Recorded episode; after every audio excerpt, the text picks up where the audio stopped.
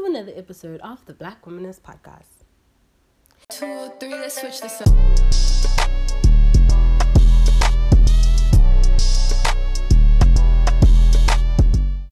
In today's episode, we're going to be doing the character analysis of the characters in The Color Purple. In this episode, we're going to look at a few characters we've been introduced to in the first 20 letters of the book. That is from page 3 to page 36. So if you've read that part of the book, you haven't also introduced to these characters, but I'm just going to be summarizing a few characteristics and a few notable things to take note of of the characters we've met. Starting with Celia. Celia is our main character and narrator of the book. She's the main author of this book through the many letters she writes to God. Due to the setting, she's raised in a she's raised in a place that is very poor, therefore she is poor. And due to the lack of belief in female education at the time, she's also uneducated. Celia has a very traumatizing personal history. Um, she was raped by her father. She has been, she was raped by her father constantly, if I may say. Because I want to say, I wanted to say she's being raped, that's incorrect because we've read past that part. She's already moved out of the house. So she was raped by her father, but it just recently stopped. So she was raped by her father, and she's also been pregnant a lot and she's had these babies but never been able to form a connection with them or name them because her father would take away the babies from a young age not even at a young age but from the moment they were birthed out of her he'd take them away to god knows where. Because she doesn't know where these babies go whether they get killed or they get sold. She doesn't know where they go. And i just always think about how traumatizing that is how traumatizing the fact that you're being raped by your father. Firstly you get pregnant by your father and then um just out of nowhere not even out of nowhere you have this baby in your body for nine months for nine months you give birth to the baby in hopes that at least you can name it or you can have a connection it can know who you are but nope, your father will just take that baby away, sell it, kill it, whatever happens to the baby happens to the baby. And it's not like she's had one, she's had multiple pregnancies. And that in its essence is so traumatizing. And to add on that traumatizing personal history, she's now married to an abusive husband. His name is Mr. Um, Celia's personality traits, she's a very reserved not necessarily reserved, but passive person. She's a very passive, um, observant, very observant young lady. But also, in all of that, she's very insecure and lacks a lot of confidence. And she doesn't necessarily have a voice, an audible voice to speak. But as the book progresses, obviously, we'll come to see the development of her voice and her confidence. But currently, in these letters, her voice and her solitude is in God and the fact that she's able to write these letters to God. Her lack of confidence derives from the fact that that she's endured so much abuse and all the emotional pain and insecurity that she experiences that all just feeds onto the seed of lack of confidence. And being abused has that kind of effect on a person. It has that silencing effect on a person.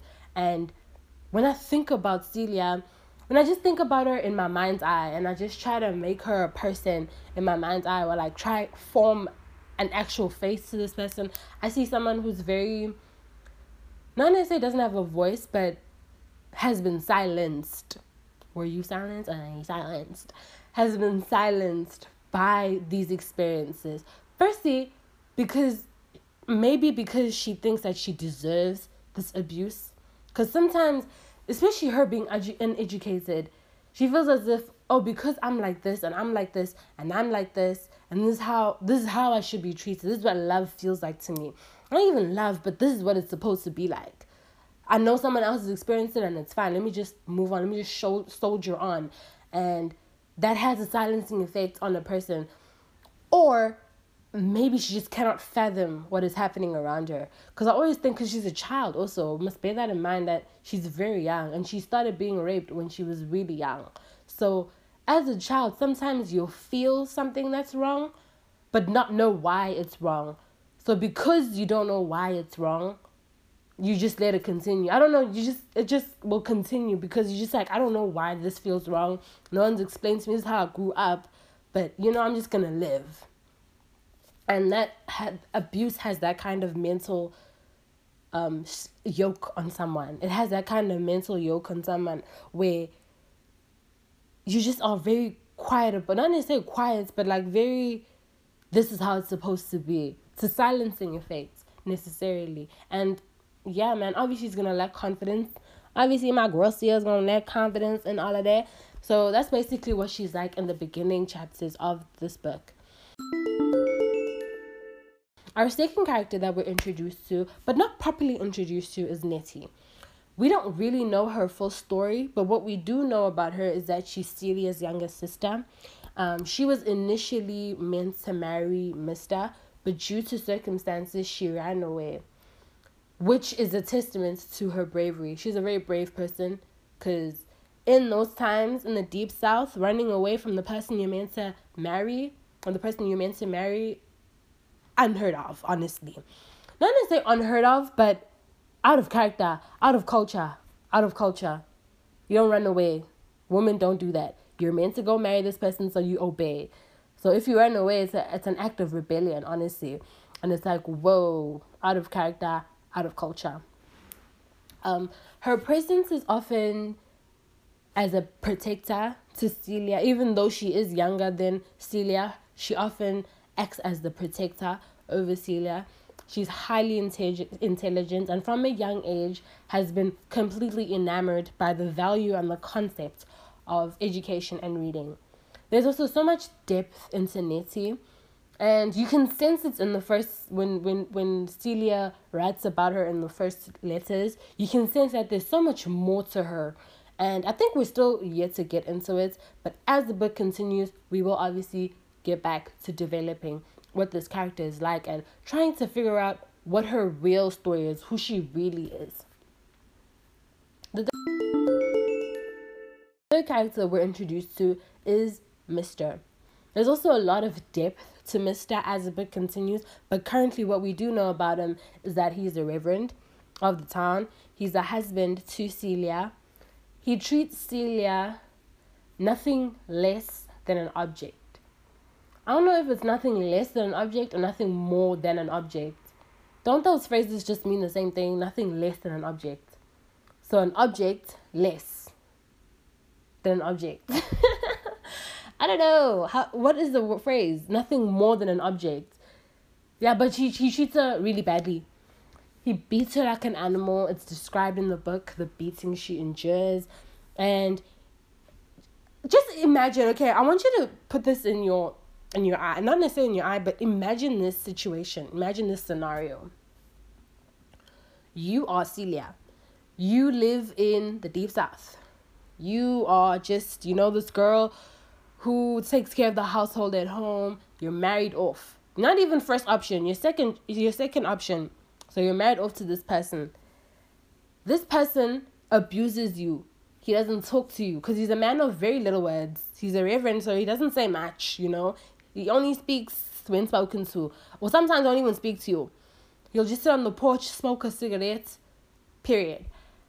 And when you guys are trying to get intimate or trying to have intercourse, because obviously he's your husband, he won't even look in your face. He won't even look in your eyes.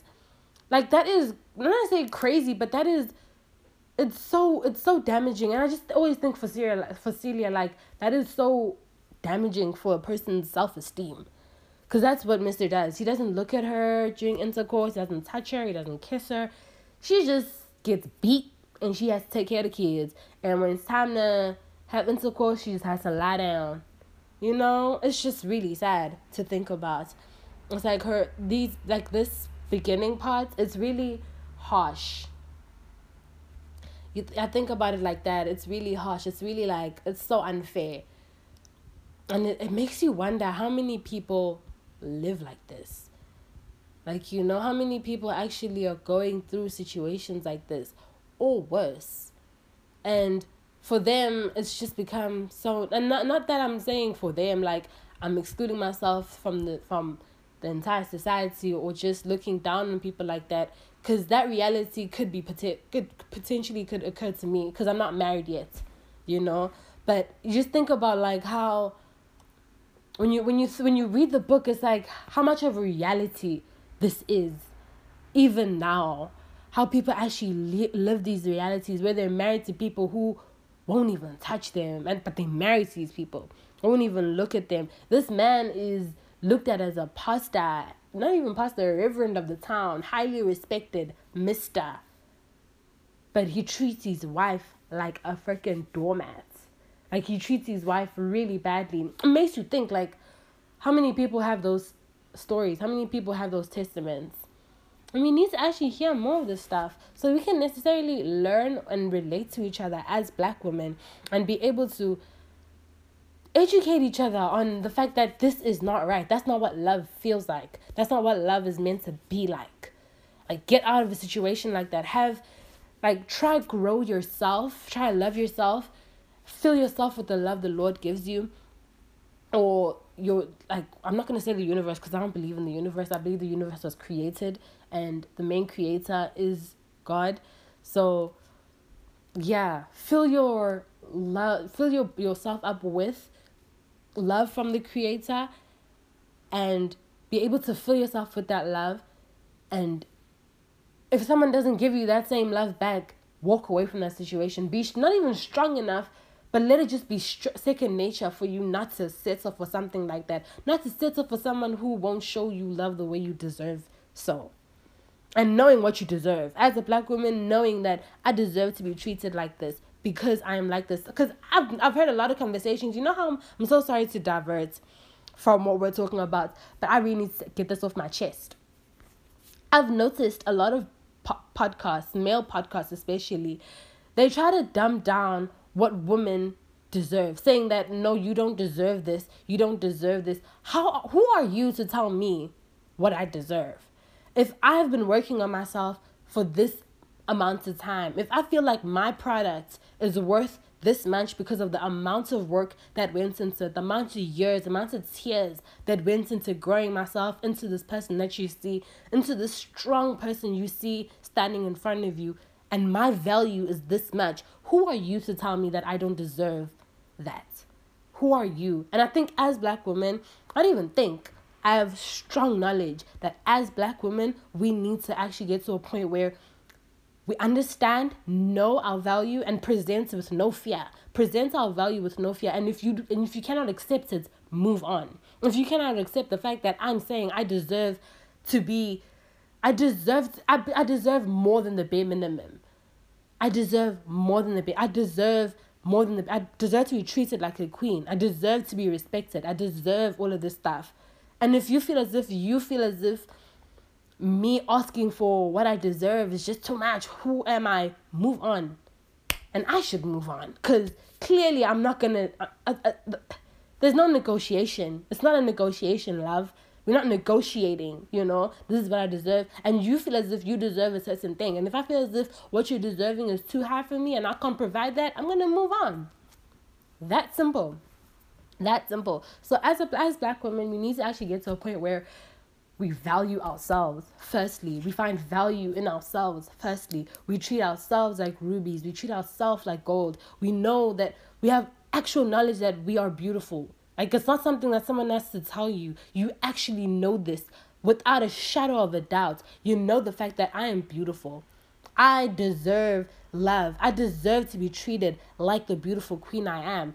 I am beautiful. Every step I take, everywhere I go, people turn their eyes because they see beauty. They see this exotic beauty that exudes from me. And because I am black, nothing is matched. You can't match my beauty. You can't imitate it. You try to.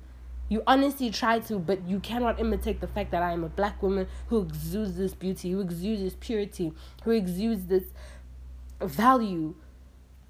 And if I'm treated less than that, if I'm treated like I'm trash, I'm moving out from that. I'm not a part of that conversation. I'm not a part of conversations where people are going to try to like force me to take away my statement of saying that I deserve something or trying to force me to take away my statement of saying that I'm valuable. Because a lot of times, a lot of people, men question like, why do you think you you're this valuable? Because I I know I am. It's not even that I think it's. I know I'm valuable. I know I am. I know I have a voice. I know I'm confident. I don't have to. I don't have to go around screaming that to the clouds because it's something that I just know. You see it in my walk. You see it in my talk. It's just something that I am, and yeah, I've I've I've diverted. I've taken a tangent so far. Um, back to the character analysis. So our next character that um we're introduced to is Shug Avery. We're not properly introduced to Shug, Shug, but we know about her because she's been spoken about by these ladies at a yarn shop. She's described as a promiscuous woman. She's a beautiful black woman. She's glamorous, which is not a common attribute for women in the deep south. It is also hinted that she's having an affair with Mr. Which is not proven, but very much hinted. Our next character is Harpo. There is something about the character Harpo that I'm just so I'm not gonna say attracted to, but I'm intrigued by. I'm just really intrigued by it because a lot of the times, um, when you think of a character like Harpo, you think of a lot of the time when you think about it now, a lot of time a lot of men would be like, "Oh, he's gay." Like you know, if you had to see a Harpo, you'd be like, "Oh, he's gay." Like he's gay. But this is something about Harpo because you know he's not gay. You know, you know he's not gay because of the characteristics I'm going to explain. But you know he's not gay. But there's something that just like intrigued me about him. And in all honesty, the reason why I decided to have this entire episode and just try to figure out these characters from the beginning stages and the fir- and the foundations of the, the book is because of Harpo because I kept reading I'm like, who is this Harpo? Like why is he like this? What what is he like? I just went researching and I went trying to figure out who I can who do I see when I think of Harpo. And none of I didn't find anyone. There are a few people around me, my fr- not necessarily friends, but like male people that I know who are like Harpo but they don't show it because of the notion that you're gay if you're like this. So Harpo is Mr.'s eldest son who is married to Sofia. He defies the usual southern man stereotypes. He enjoys domi- this this is how he defies it. He enjoys domestic activities, which is usually something which is uni- usually a feminine trait and done by the woman in the South. He shows a lot of compassion towards women in his life, especially his wife, Sofia. He thinks of himself as a failure due to the fact that he cannot he cannot be a stereotypical southern man. By stereotypical southern man at the time in the 1980s, he couldn't beat his wife, Sofia he couldn't control her. He couldn't stand up to her. And there is a, a letter where Celia is, is visiting them. And all of a sudden, she hears thumping and glasses breaking everywhere. And they're fighting. Him and Sofia are fighting.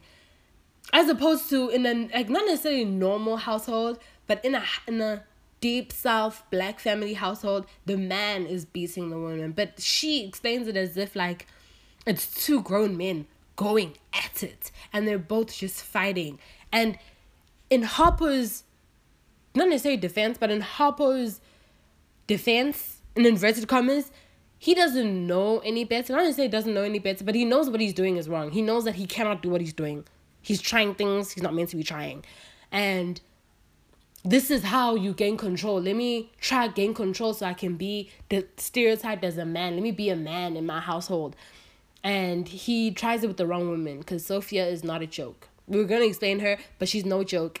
So Harpo tries to beat her, but because he's just not built for that lifestyle, he's just not made like that. Obviously, he falls short.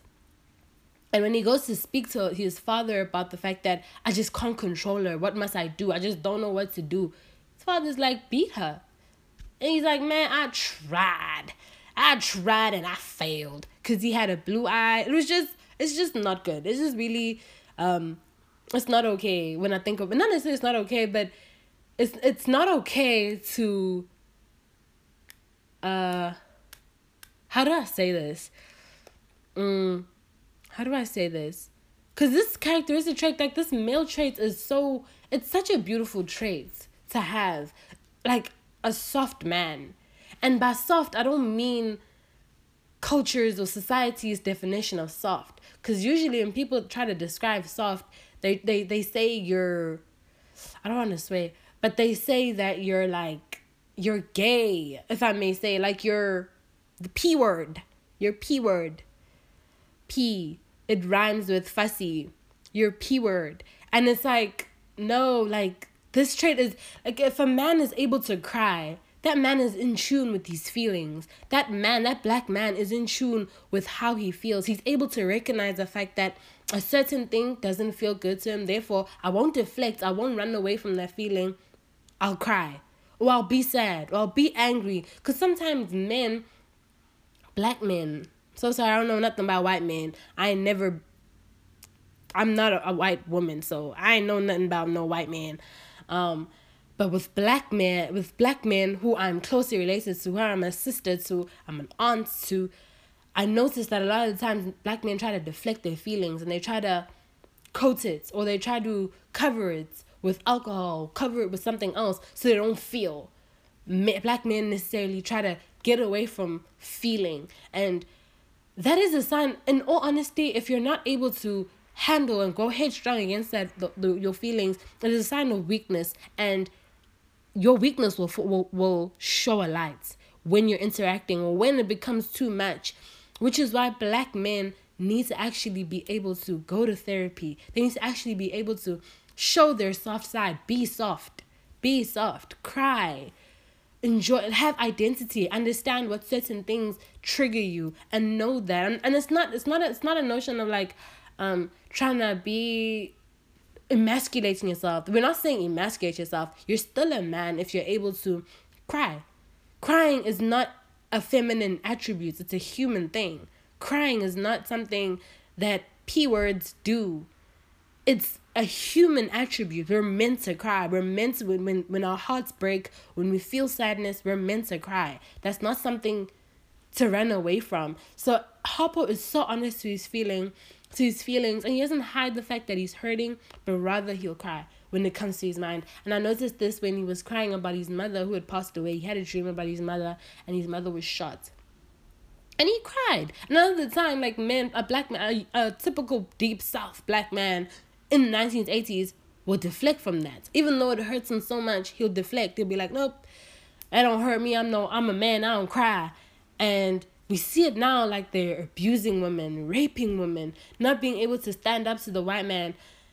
What's that lyric? Let me actually not go there. But not being able to stand up for themselves due to the fact that they don't actually know their feelings. I don't know how they feel. And yeah, that's basically Harpo. I really love Harpo. I love his personality traits wholeheartedly. Our next character we're introduced to is Sofia. She's the wife of Harpo. She's strong willed, independent, and an outspoken woman. She's bigger in size and described as fierce. She's very resistant to authority and intimidating in nature to Celia, due to the fact that she doesn't hold her tongue and whatever she has to say, she'll say. So that's basically Sofia's personality traits, and yeah. And our last character that we're introduced to, well, it's the last character that I wanted to speak about because it's very short. What, like, he's alike is very short, so it's the last part of it. But also, we're introduced to him in the beginning. We just don't know his name. We know him as father. His name is Alphonso. Alphonso. He is Celia's and Nettie's father, to my knowledge. He rapes, abuses, and torments Celia emotionally until she moves out of the house. He's a very harsh man, very authoritative, um, your typical abusive man. Typical abusive bad man. He's not good. Like in this book, he's just not a good person. He's not a very good person. And in Celia's words, he's a very evil man. And yeah, it's basically not much depth there. There's not much depth going on there. It's basically what he's like. Um, yeah, I hope you enjoyed this episode. I hope that you enjoyed the certain characters that we're introduced to. I really hope that like as we continue to read the book, we I really hope like as we continue to read the book, we're able to see the changes in the characters. I really can't wait for that. I'm so excited for it. But I can't wait to get to a point where we're actually seeing the changes or like seeing the character development and we're able to just talk about it. Um, do go onto our Instagram page again at the Black Womanist Podcast underscore. Like, rate this podcast on Apple Podcast. Follow on Spotify. Follow on every plat on any platform you're listening to this podcast to follow or subscribe and enjoy the rest of your day. Bye.